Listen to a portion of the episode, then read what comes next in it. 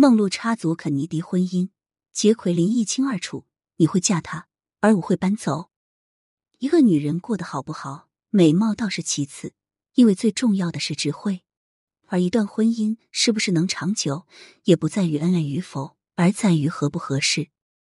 杰奎琳·肯尼迪，曾经的美国第一夫人，长的样子怎么也算不上美丽，特别是较宽的眼距，在我们国人眼中实在不怎么好看。但是杰奎琳聪明有才华，而且是难得的人间清醒。她从小就知道自己要什么，遇到目标之后就会使出宫斗心机。直到如偿所愿，这样的杰奎琳虽然不够美丽，但她却成功赢得了肯尼迪的青睐，并顺利与其结婚。就为这个婚事，不知有多少女性白白给他做了嫁衣裳。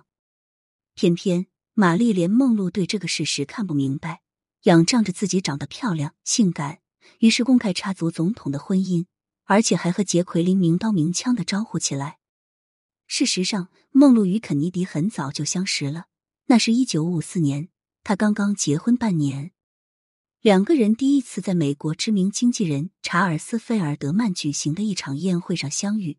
以肯尼迪欲望无限的内心，一眼便对梦露生出天雷地火的想法来。相识之后，两个人又断断续续相遇了几次，于是便你侬我侬，动起感情来。这一切应该都是肯尼迪早就设想好的预谋。对于此，杰奎琳应该心知肚明。后来，梦露离婚，而肯尼迪开始竞选总统，他们的关系便在暗中进行着。一位了解梦露的知情人说过：“我并不认为肯尼迪将此事看得很重，但是梦露却对这事看得很重。特别是他当了总统后，他还是紧追不舍。其实这一点也不奇怪。梦露从小生活在无爱的环境之中，他内心非常渴望。”得到一个真正爱自己的人的倾听与了解。梦露之所以将肯尼迪看得很重，那是因为肯尼迪有着撩女人的浪漫老道手法，同时他还是知名的人物，特别是后来又成了总统，这对于梦露来说几乎是千年难得一遇的合适人选。至一九六一年，梦露几乎陷入了非肯尼迪不嫁的狂热地步。他曾趁着杰奎琳出外度假的机会，与肯尼迪。在劳福德举办的豪华圣诞晚会上同居一室，这几乎就是公开的行为。参加圣诞晚会的人应该都知道。而作为私家侦探的弗雷德·奥塔什说过，自己安装在劳福德家中的窃听器捕捉到了他们梦露与肯尼迪之间极其火爆的调情和欢愉场面，甚至讨论了国家机密。有了这样的关系，梦露变得有恃无恐，于是竟然亲自拨通了白宫的电话。对杰奎琳颐指气使，杰奎琳，我曾与你的丈夫共度春宵，我会成为他肯尼迪的第二任妻子。这场面够不够狗血？一国总统的夫人竟然受到小三的公然挑衅。不过，杰奎琳不是软弱的女人，更不是无脑的女人。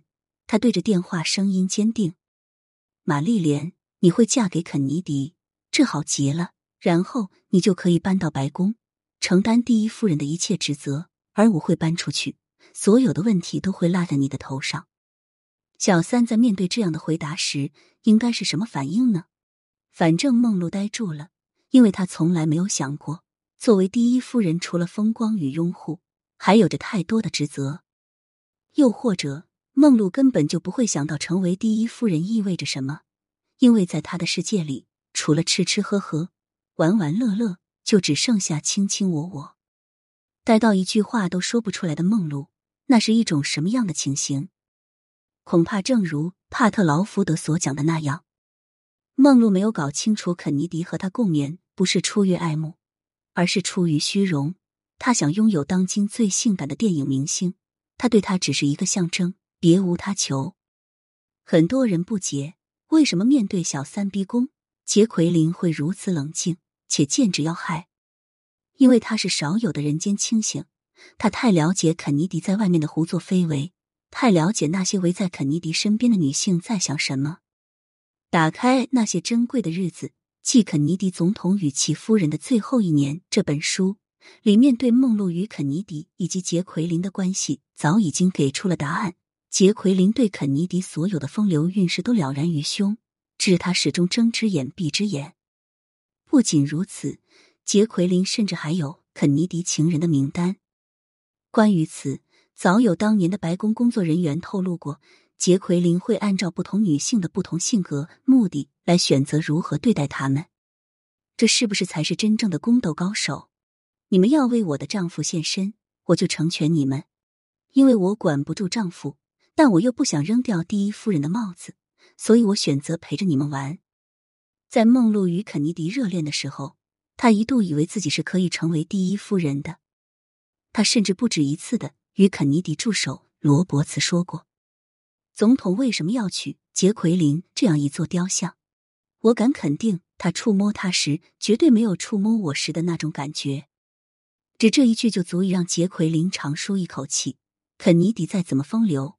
但不至于将自己的事业赌进去。